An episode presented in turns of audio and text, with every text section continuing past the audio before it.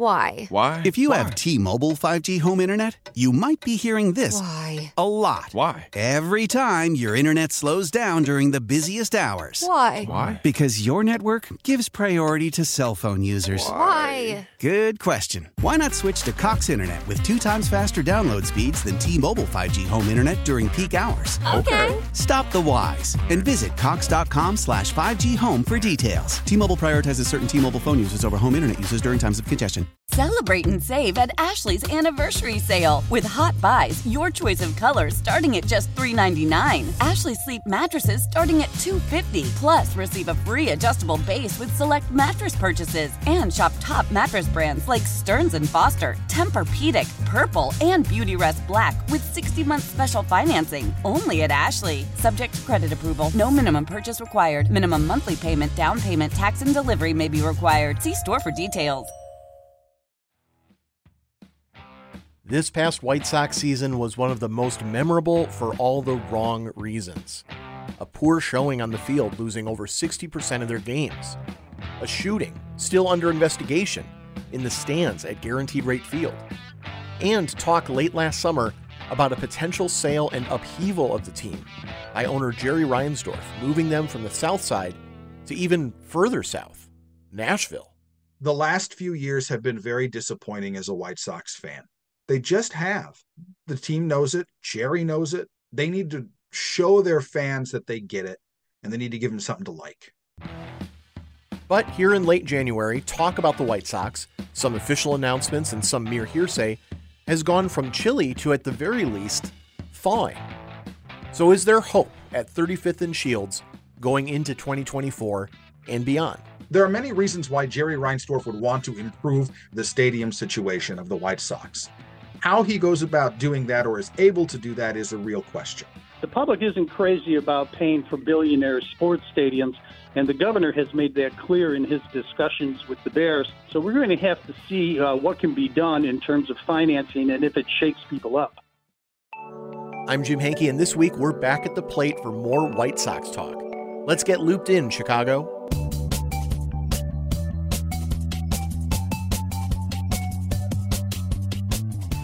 So to catch you up to speed, here's the major headlines over the last few weeks, and we'll start with the officially announced news that we know. In 2025, SoxFest returns after multiple years off. Like the Cubs convention, this fan event allows access to the team itself and its decision makers for autograph sessions, Q&As, and more, which, considering Sox fans' disappointment as of late, is seen as a step in the right direction, to not make it seem as if Sox brass wants to still keep their audience at arm's length. Sox fans also have a new TV announcer coming this season in John Schriffen, new to Chicago, but a veteran of TV news, both Major League and Korean baseball, college sports, and the XFL. This hire to replace the much-beloved Jason Benetti makes John the first black play-by-play television announcer in Chicago baseball history, and the second black play-by-play broadcaster currently working in Major League Baseball. But the biggest story is one without confirmation, the potential that the team would move from 35th and Shields to the 78, located at Roosevelt and the Chicago River, spread across 62 acres. Both Mayor Johnson and MLB Commissioner Rob Manfred support the idea, though no solid plans have been announced.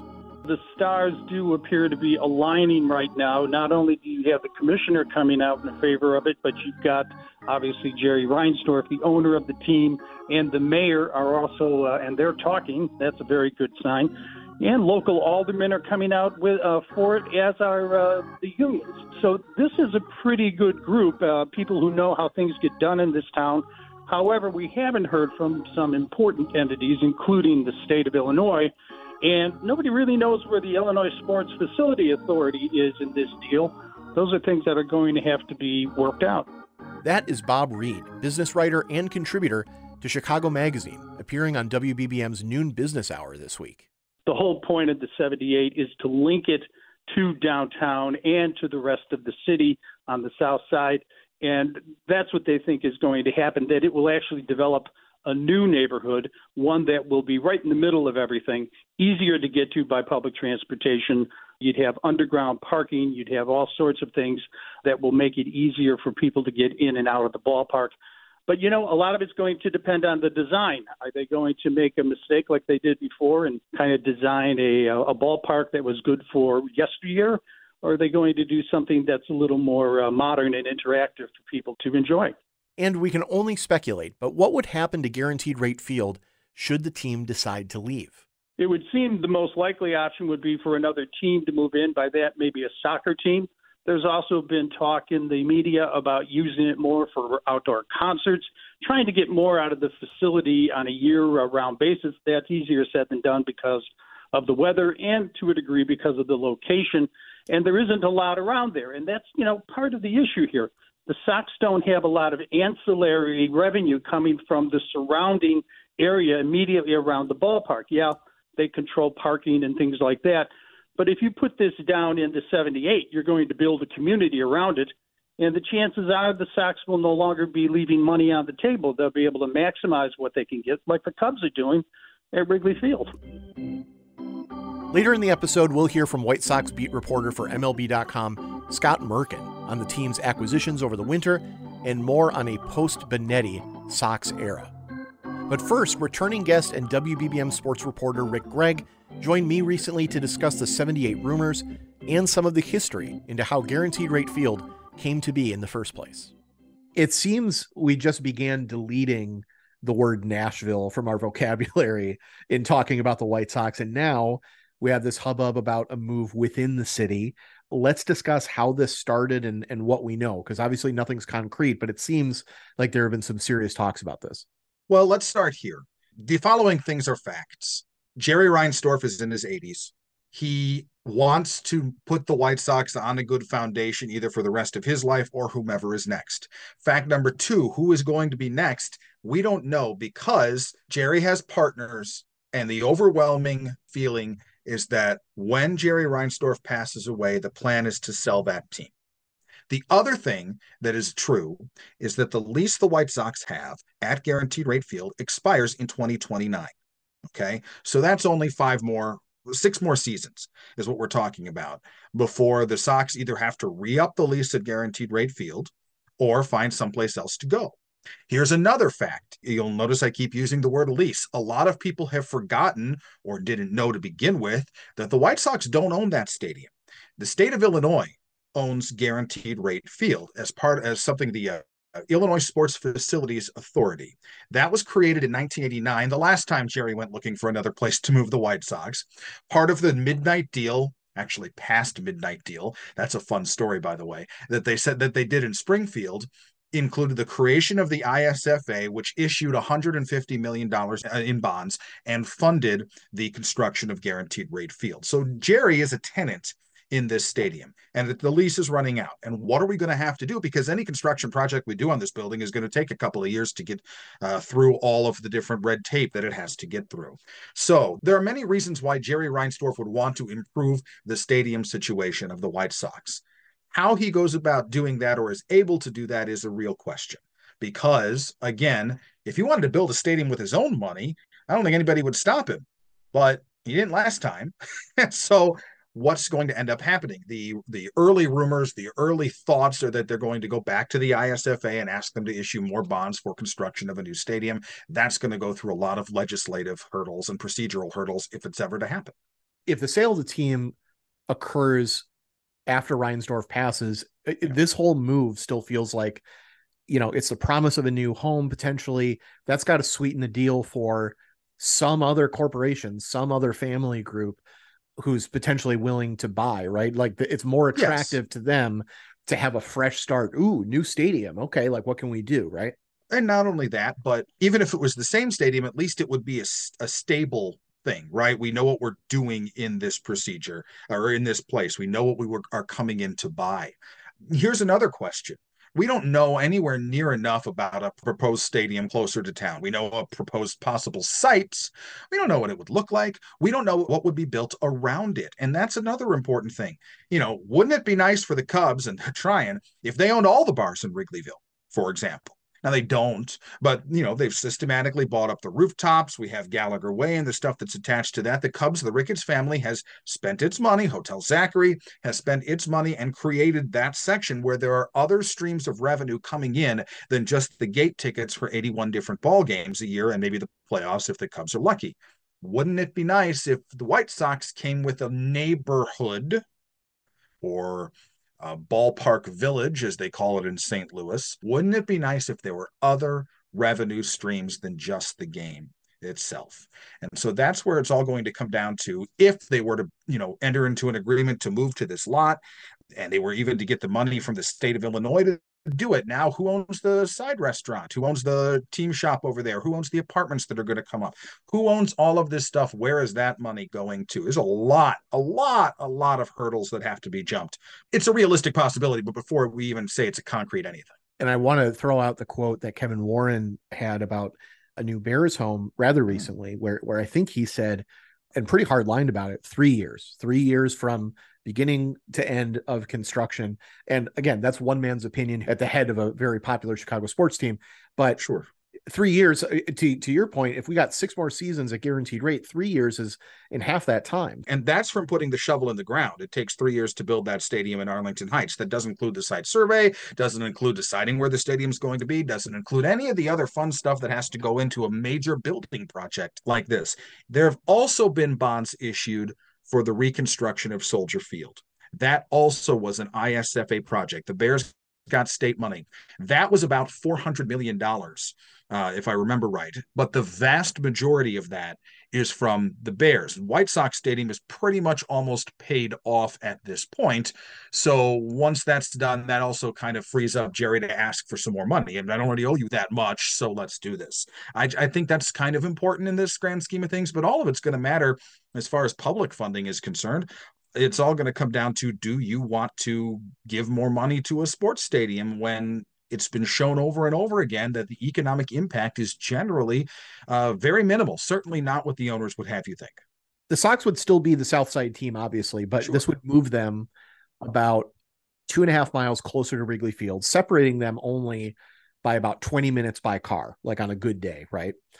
And you have to wonder if even that 20 minutes means a certain portion of fans who either moved here or what have you that don't have any real allegiance, who maybe need to think with their family's wallet in mind, wouldn't take more advantage of that than they would potentially going to Wrigley, like catching a White Sox game, because arguably it could be better for a family's bottom line if they're not necessarily the biggest baseball family in Illinois. Let's do the magic thing. Let's put the stadium up where in this lot, and let's say it happens. Okay, the White Sox aren't just the South Side team now. They're pretty much the downtown team now. And that's kind of important too, because now it's easier to get to from the north side, as you mentioned, and from the western suburbs, although 55 kind of pokes in right there at Guaranteed Rate Field. They do have to figure out some of the issues regarding like train transportation. Right now, the Sox are right there on the red line. That wouldn't necessarily be the case at this other lot. So they have work to do there. The White Sox don't really have anywhere to go but up as far as attendance is concerned. I don't think that moving to a new stadium is specifically to try and siphon Cub fans away or anything like that, but they have nowhere to go but up. It would be a great move for the team to move to that lot. It would look like a great deal for the city, but it all comes down to the money. Again, if Jerry wants to use his own money to build that stadium, you know, more power to him. I don't think anybody's going to get in the way of that, and it would be a good thing for the White Sox. What's interesting about the Sox right now, this is something I actually didn't know or realize until just a couple of years ago. They pay the state of Illinois a lease fee every year, but they don't pay any percentage of ticket sales unless they draw over 1.93 million for a season. If they keep it under that number, they don't pay the state of Illinois an extra dime on the tickets that they sell. So there's no incentive for the Sox to field, for example, a middling team, but get more people in the stands. If they're going to win the World Series or they have a team that can do that, that's one thing. But if they're going to be bad, they have more of an incentive in this current structure just to be bad and not have to pay extra money to the state of Illinois. Nobody really wants to be bad. They don't want to be bad. But when you're talking about, well, do we spend an extra $5 million on this free agent when we're going to have to give $4.5 million to the state of Illinois if we win? you think about that, you know? And I do think that that enters the equation quite a bit. Also, if I'm Jerry Reinsdorf in the next deal, I'm going to try and wrest naming rights away. I can tell you that, because the reason it's guaranteed rate field has nothing to do with what the White Sox want and everything to do with what the Illinois Sports Facilities Authority wanted, because they're the ones who own the rights to the stadium. And that's a revenue stream that if I'm the White Sox, I'm trying to approach. So, I mean, that's just kind of a collection of random thoughts that I have about this stadium. But going back to your original thought, you know, about Nashville and the possibility of the Sox would move, 100% of Nashville is still smaller than 33% of Chicago. So, no, I mean, financially and population-wise, it's not that Nashville's a bad place. It's when the Sox are humming, you can do really good business. And let's wrap up talking about the other big White Sox news is the return of SoxFest for next year. Does this return speak to the optimism that the brass has, or is it a case of, look, if we don't honor this 2005 team in this way, then what other reason is there for us to have another SoxFest in the modern era? Like, I'm curious your thoughts on that. I'm mostly speculating here, but I think you're right about the 2005 team. I think that they were going to honor the 2005 team probably several different ways in this coming season. Probably something during the season, they'll bring everybody back. But for SoxFest to come back, what you do by bringing in the 05 team is you naturally inject a whole lot of good feelings, no matter how this season goes, and no matter how upset your fans are for not having SoxFest the last couple of years. People understood canceling 2021 because of the health and safety protocol issues. And in 2022, all right, fine, you didn't have time to get it back together. There's still some health issues to work around. 2023 and 2024, there were just, and I'm putting in air quotes here, various issues why it wouldn't work. And it's up to you to figure out how much of that was, boy, gee, logistics is hard, and how much of it was, oh, the fan base seems pretty angry, maybe we shouldn't have them all in one place. SoxFest has never been as popular as Cubs convention, but when you bring back Frank and Ozzy and all of the rest of AJ and Jermaine and Paul, you guarantee yourself good feelings to come through. I will say, I hope that the White Sox were paying very close attention to what happened when the Bulls decided to do their Ring of Honor thing with about 6 weeks of notice, and it kind of blew up in their faces a little bit. So there's a whole year almost to get this right. And I have faith actually that they will. It's a good marketing thing for the White Sox. You sell a lot of merchandise, you get people pumped up. I would imagine it's going to be very good when all is said and done. Absolutely. And nostalgia is a powerful drug, if we know it. Oh, nostalgia is a huge drug, and the White Sox don't have all that much to be happy about over the last however many years, other than Jim Thome and Mark Burley. But Mark Burley was on that team. You know, the last few years have been very disappointing as a White Sox fan. They just have. And the team knows it. Jerry knows it. They need to show their fans that they get it, and they need to give them something to like. And maybe the SoxFest will be it, but it's a long way off. After the break, MLB.com's Scott Merkin joins me for more stats and speculation on the White Sox 2024 season. Stay tuned.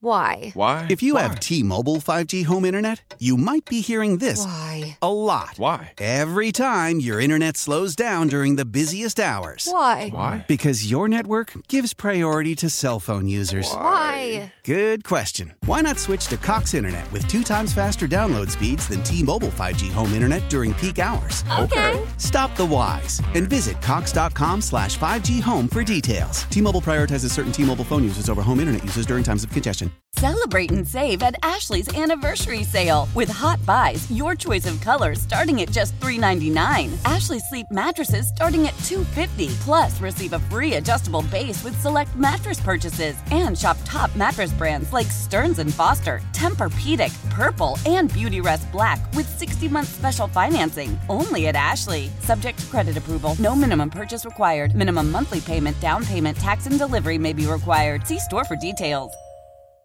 Old Man Winter here. If I had it my way, it would stay winter all year long. Short days, wind chill, black ice, and a good polar vortex. Oh, heaven. Wait, is it getting warm in here? Your cold snap is over, Old Man Winter. Spring has arrived.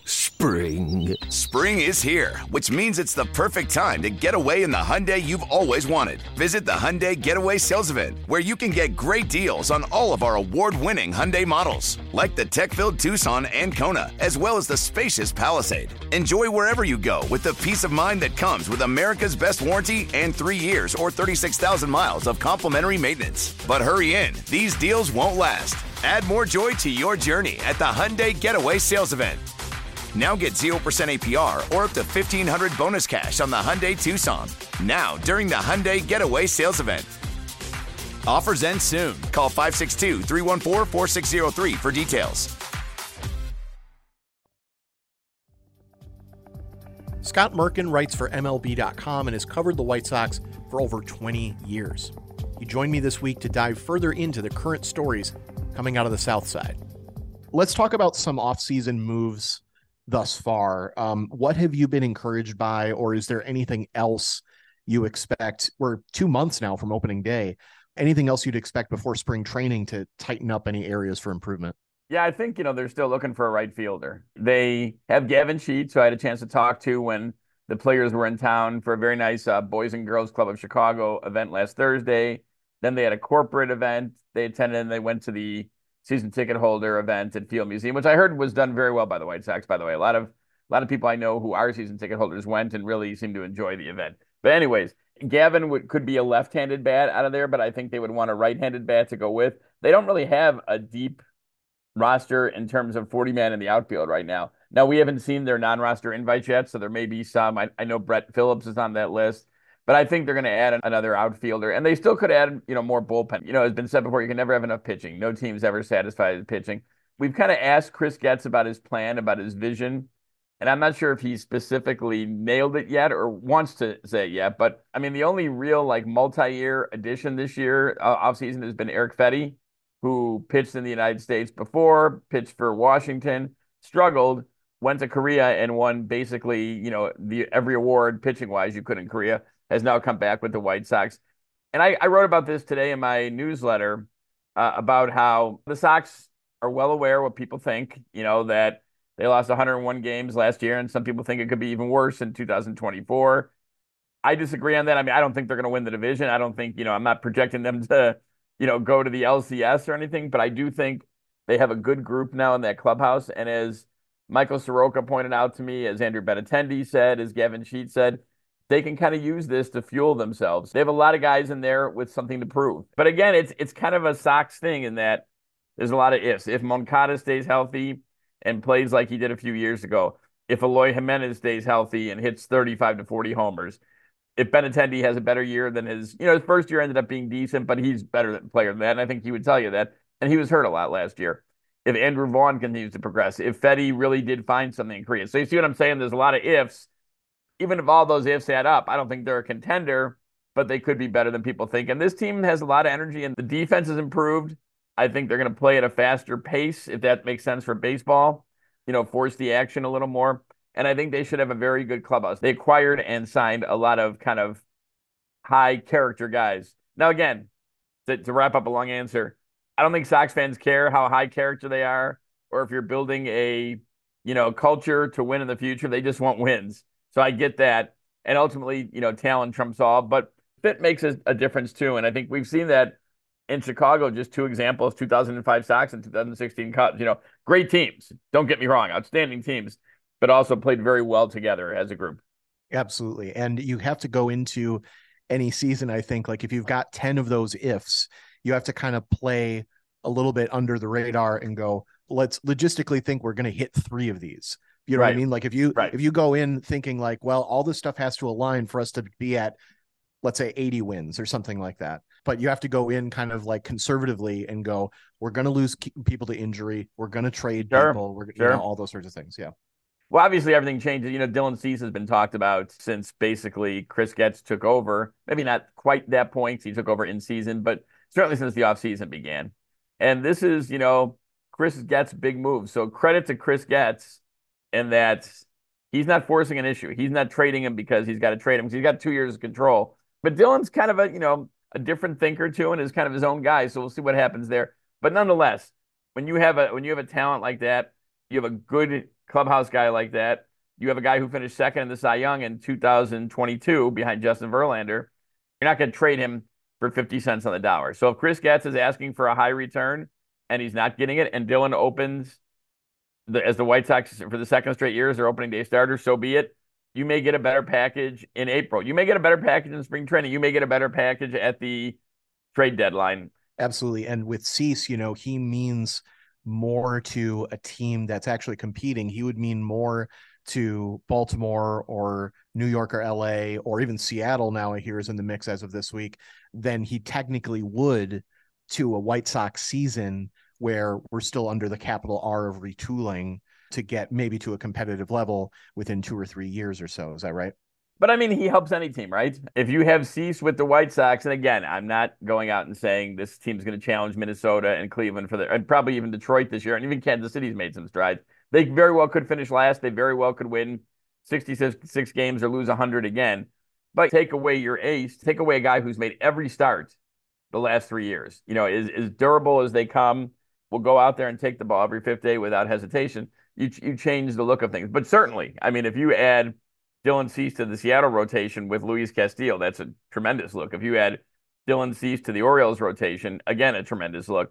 You know, look at what the Cubs and Sox did at the beginning of the rebuild, right? Where it was Jimenez and Cease, two guys who have been, you know, productive, very productive for the Sox over the years. Jimenez has been beset by injuries. For Jose Quintana, different spots in their time, right? Sox were beginning a rebuild. The Cubs were trying to repeat as World Series champions and knew they needed pitching. And to their credit, you know, they ended up winning the division that year. And I think Quintana played a big part when he got over there. And the Sox were hoping that Cease and Jimenez would take them into this competitive window and help them win. They've helped, but they, you know, didn't get the results they wanted. You mentioned Detroit. Let's go over that a little bit, because we could be here all day discussing what Jason Benetti meant to White Sox fans. Yeah. And that opening season series against Detroit, you couldn't have scripted it, right? That the voice of the White Sox was going to come back the first three games or so with his new team to start off the 2024 season. He is a rarity where you have a guy who grew up and lived and breathed this team his whole life and then became their television voice or their radio voice. It's very rare, just in the history of, you know, broadcasted sports. Absolutely. Right? But John Schriffen comes now in, new to Chicago entirely, new to day in, day out coverage of a team. In everybody that you talk to in Sox land, let's call it, do you feel the South Side fans will embrace him and Stoney, or what would you say excites you maybe about having a new face in the booth? Yeah, I think first of all, Jason's tremendous guy, tremendous broadcaster. We went to the same high school, Homewood Flossmoor, just a few years apart. There was a genuine and general disappointment over Jason leaving, obviously. Now, Jason's going to a good situation. You can't argue that. You know, I think he's going to have the broadcast that he wants out there. I'm sure he's being paid very well to be the voice of the Tigers. And in talking to John, which I had the chance to do for about 30 minutes, he's an interesting guy. I think he's going to do a good job. I think he's 39, I want to say. So you have a chance for him to kind of grow and make his name and become the voice of the Sox on this job, right? I mean, you could have him for, I get that he's got some national commitments too, but his focus right now is the White Sox. He is the White Sox broadcaster. He's going to do as many games as possible. I also think it's extremely interesting that he has a news background. He's told me couple crazy stories about some of the things he got to cover when he was working for ABC News. So that's a different perspective, but sounds like he really wants to get inside the team. You know, he told me about how he wants, you can see in the story, but at MLB.com, but he wants to, you know, get to know the players. He wants to be around the cage. He wants to, and I saw Jason doing that too. Jason was in the clubhouse, and that's what you got to do. You got to get to know the guys. So I think he's going to do a good job. I have to admit that before they hired him, I didn't know a ton about him, but it was very interesting talking to John, and I think they made a good choice there. I don't expect you to be an expert on stadium building and the business of moving locations. But as I joked with you before, to quote Seinfeld, we'll leave that to the architects and the city planners on that one. Fantastic. That's exactly right. I have to wonder, though, if technology is at a pace where infrastructure, at least for sports entertainment, just doesn't keep up, right? Like Guaranteed Rate Field opens in 1991, obviously under a different name. So let's say it no longer is the home of the White Sox in like 5 or 6 years. So that means if we do the math, it will have come and gone as a Major League Baseball stadium in less than 40 years. And the Brewers have a stadium that's 10 years younger, but even that is being talked about as Right. Improvements both structurally and from an entertainment perspective. They've had issues with the roof since day one. Why do we feel like we're in an era of arenas and stadiums not lasting as long as the ones that our moms and dads and our grandparents went to, the true archetypes and kingdoms of professional sports that we kind of long for? Right. Seem to be gone. And obviously we don't even need to talk about naming rights. Naming rights change every 10 years or so, but the actual structure is concerning because 40 years doesn't seem that long for a person to live, let alone a building that it brings in 35, 60,000 people right. to sports for half the year. I think that's a good question to ask, especially the people like in charge. But I also think if you look at it just empirically, think about just what's changed. If you're 40 years old, what's changed in society from the time — we won't even go into like infant stages — from the time you were 10 until you were 40. Yep. Quite a bit. And so you apply that same to the stadium. I don't think teams anymore want just the stadium. You know, it used to be the stadium stood alone. Oh my God, it's Wrigley, it's Dodger Stadium, it's Fenway Park. They almost all of them now have that entertainment complex. And a complex is the right word, but entertainment area where the ballpark is kind of the center. And that's what, you know, from what I understand, is being talked about with the Sox new ballpark. That's what they want. You know, it's been compared to — I for the first time, I got to cover a game at Atlanta's new-ish stadium last year. And that's, you know, the Battery. It's an amazing area. You know, it's the ballpark. You walk out, probably about a 5-minute walk, and there's a huge couple of hotels, bunch of bars, a bunch of restaurants. There's a stage in the middle of it. And so you're drawing people in besides the ballpark. I mean, Wrigley's kind of an anomaly because that's been like that for a long time. You know, they've had the neighborhood around the ballpark. But you look at an area like San Diego, that's amazing, you know, what they've done with that ballpark, which is in the middle, again, of a neighborhood thing. And or you look at like even Fenway has built up quite a bit around it. There's a lot of bars and restaurants. So I think, you know, just a little — I know of this at the early stages, although it sounds like it's moving. I just think the Sox want more than just the ballpark, and they want to go to an area that makes sense where they can draw the most people and maximize with this entertainment complex idea, where it's more — where the ballpark is a big part, but it's not the only part of what they're doing. Well, let's wrap up talking about SoxFest returning in 2025. Yes. As I covered with Rick Gregg earlier, we'll get a 20-year reunion, celebration, whatever you want to call it, of the 05 championship team. I hadn't realized as well, though, that this will be the 125th anniversary of the franchise. And I wonder what could really be done to mark that in a meaningful way for fans, because it feels like as good of a time as any to really get all of Sox Nation back on your side, really inject that nostalgia, sure, you know, in the lead up to this. I'd like to clarify, first of all, that I've not covered all 125 years of the White Sox. This is just my 22nd year. So let's get that out of the way right away. You knew they were not going to miss on a chance with the 20th anniversary of that World Series team. That World Series team is so special to Sox fans, really to the city. I mean, you know, we've had many more champions now than like kind of when I was growing up, with the 6 Bulls and the 3 Hawks and Cubs and Sox. And, you know, we still go back to the Bears championship. I mean, when I was growing up, the Sting won a title in, I think it was NASL, and they had a parade for the Sting because it was like, holy cow, Chicago won a championship, you know? So you knew they would celebrate that. But yeah, the 125 years is interesting. They're pretty creative over there, so I'm sure they're going to have some good things going. I'm more interested to see how they're going to lay this out. I want to see where the locale is going to be. I've not heard anything on that, and just kind of the structure, but I think fans are excited. I think there's been a little bit of buzz about the White Sox with the stadium and the Sox has coming back. Now we'll see if, you know, what the players have talked about having that kind of collective chip on their shoulder about playing with something to prove, will manifest itself, you know, once spring training starts, onto the field in the regular season. But yeah, it's good. I think whatever fans are upset, and, you know, obviously Sox fans are not happy right now, and they have a right to not be happy, you know, in this. They stood by that rebuild, and which was, I thought, was executed very well, and they ended up winning 2 playoff games out of the entire rebuild period. So they have a right to be upset. But I think more than anything, you know, I covered the media part of the Cubs convention and just walked through as I left the Sheraton. And I think it just gets fans excited about baseball when it's cold, when it's 3 degrees in Chicago. And it gives you a hint like, holy cow, and just, you know, what was it, February, like 2 months, there's going to be baseball again. So I think they have value besides just letting fans go up and vent in town hall meetings and that kind of thing, or ask. People really enjoy, and kids too. It's good building the product name because, you know, there's literally kids, people from 6 to 90 at these things. So it really is a good melding pot for baseball and kind of pushes you forward. Yeah, your next Jason Benetti, if you will. There you go. SoxFest. I've seen a few. Ask some really good questions when they're up there. And you wonder what happened to him after that. That's right. Scott Merkin, folks can read your White Sox beat on MLB.com. Thank you so much for joining me this week. Anytime. Thanks, Jim. This episode of Looped in Chicago is written, produced, edited, and hosted by me, Jim Hanke. And special thanks this week to Andy Gersher for use of audio from the noon business hour. WBBM's news director is Craig Schwab, and Myron Kaplan is our managing producer of national news podcasts. You can follow us on TikTok at WBBM Newsradio 105.9, as well as on Instagram, Twitter, and Facebook at WBBM Newsradio. Thanks for listening, and we'll keep you looped in again right here next week. See you then.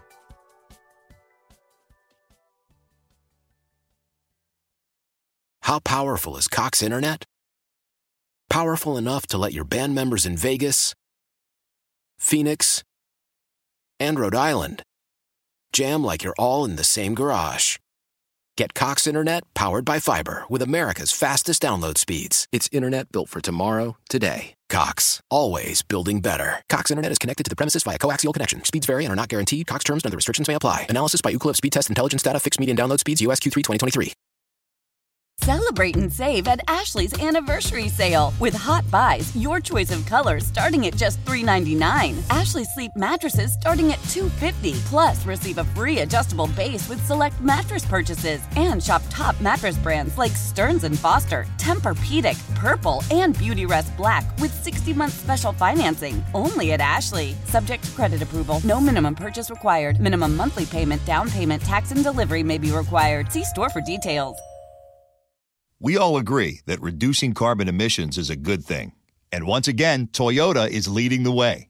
We hear a lot about fully electric vehicles, and Toyota has them, with more coming in. But we also know a BEV is not for everyone, whether it's because of cost, range, or concern about finding a charging station when you need it. Plus, the raw materials used to manufacture batteries are limited. Enter Beyond Zero, Toyota's vision for a carbon-neutral future. In vehicles, and in manufacturing plants, too, in the years ahead. The materials used to make just one long-range battery for an EV could be used to make batteries for 6 plug-in hybrids or 90 gas-electric hybrids. That's why Toyota's position today is electrified, diversified, empowering you to choose how to reduce your own carbon footprint with the vehicle that's right for you, a hybrid, plug-in hybrid, or battery EV. So shop, learn more, and get details at Toyota.com/Beyond Zero. Toyota. Let's go places.